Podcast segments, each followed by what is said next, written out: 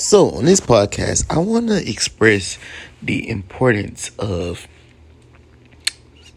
being in solitude and being content with yourself your own energy.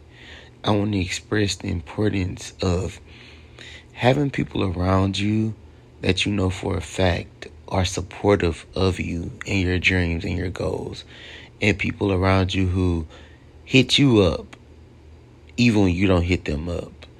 People around you who genuinely have your best interests at heart. I want to express the importance of also having friends, but the importance of also being in your own presence and staying present. Staying present is important because thinking futuristically, you can't control the future. You can't even control the past. What's done is done. And you have to have the courage to accept the past, to forgive who you need to forgive in order to move on with your life. You have to accept the present and know that this is the only thing that you can change, the only thing that you can semi navigate. You can't even fully navigate the present because to me is in God's hands. But you can definitely live in it and embrace what you're experiencing moment by moment, second by second. This is important because anytime you live in the future, that creates stress.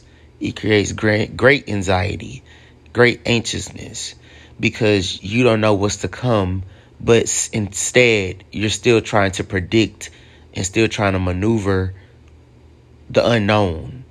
The unknown is simply unknown. It's a question mark. It means that you cannot control it. And I think it's putting yourself a great a, a great um, imbalance because now your mind's wandering. Now your mind's racing. Now your mind is like, okay, how can I maneuver the right now to adjust to the to the future, or how can I maneuver what I'm doing in life right now and change my future, or how can I do? The reality is, nothing you do now can change what's already set in stone. It's already set in stone, you know. So it's no need to overanalyze the future or to overanalyze what you can do to change the past. Like I said, only thing you can do is forgive and forgive. Forgive and forget. And I think it's important to find in this present moment what makes you happy. Rather that's reading, rather that's going outside, rather that's you know, going and embracing nature.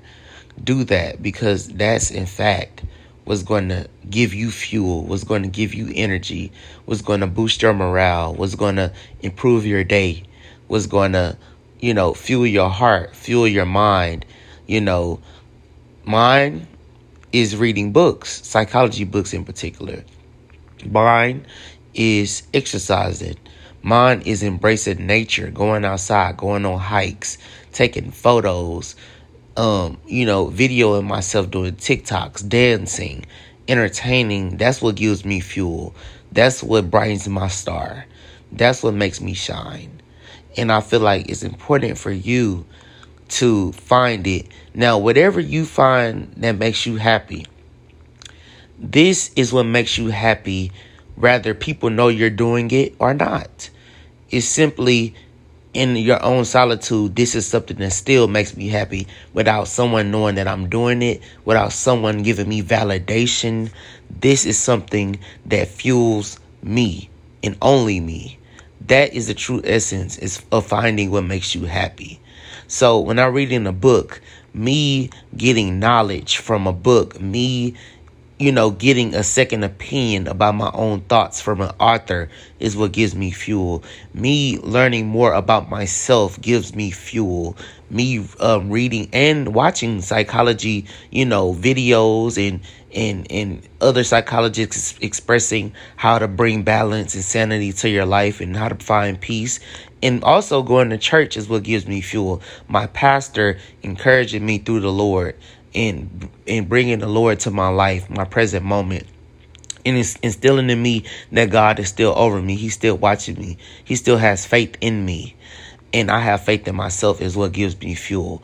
Going to church is a great asset to have in order to center your energy and know that there's a higher power. Now, I'm not here to persuade you to be a Christian or whatever, but you have to find what strength is you, what higher power gives you energy, what higher power gives you motivation, what higher power inspires you to be a better you every day. That that's what I'm encouraging um, my higher power, God Himself and Jesus, they both give me fuel because I know that I have a purpose here. I know that I have to find my purpose.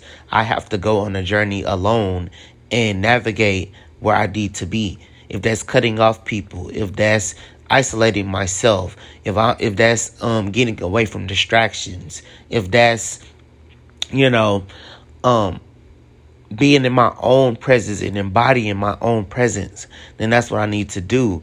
But I can no longer suffice to the world's needs or what other people expect from me or other people's expectations of me is because at the end of the day, this is my vessel. This is my temple. This is my body. And I'm in charge. I'm in a driver. I'm in a passenger seat. God's in the driver's seat. And it's my job to simply take the ride. It's not my job to try to steer the ride. It's my job to simply embrace it and learn what I need to learn in order to get to my journey and to get to my purpose and to know why I'm here and why I was brought here in this world. And that's what I think is important. Um, I don't think it's important to listen to others or what they think you should do because they have their own purpose and so do you. So don't ever get distracted and don't ever let people influence you to do the opposite of what makes you happy because they're only going to do what they're taught. And you should do what you were taught or what you learned or the things that you've, the jewels that you, you've received to, to improve your life. And I want to strictly encourage you to find out, navigate, to search for, to look at the man in the mirror and see what you can improve on and to see what can fuel your body. If that's exercise if that's you don't you don't like your weight change it. But don't focus on the things that you cannot change because that's only going to give you anxiety. That's only going to increase your anxiousness. So focus on things that you can change. Your weight you can change that. Your attitude you can change that the people that you have around you, you can change that. Um, you're in, you're the CEO, you're the chairman of your life.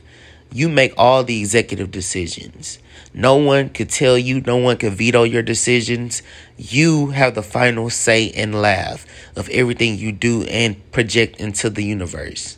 So that's saying that to say that whatever you choose, make it something great. Make it something that's going to make the younger you proud, the four year old you proud, the five year old you proud. Make something that's going to make the child, the inner child in you happy. You know, do everything for you.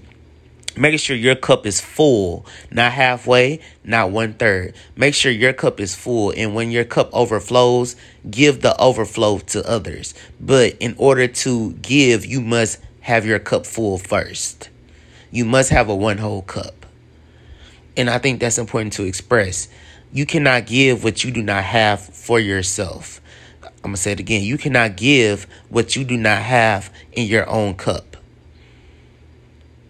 And in closing, I want to express self love, self love and value. Set boundaries with people. Love yourself unconditionally, flaws and all. Accept all of your flaws, the good, the bad, and ugly. Until you do that, no one will will love you for you. You will put up a facade for others. So accept you flaws and all. Get naked, and I'm not talking about the physical naked. Get naked within your spirit, within your body, within your mental. Get naked. Be vulnerable for yourself. Love yourself. For all your insecurities, embody them, love them. Express yourself fully. And that that should make you a whole person. That should really give you fuel, give you fuel and give you love. This is the Black Kid Thoughts Podcast, and I'm out. Thanks for tuning in. Have a great day.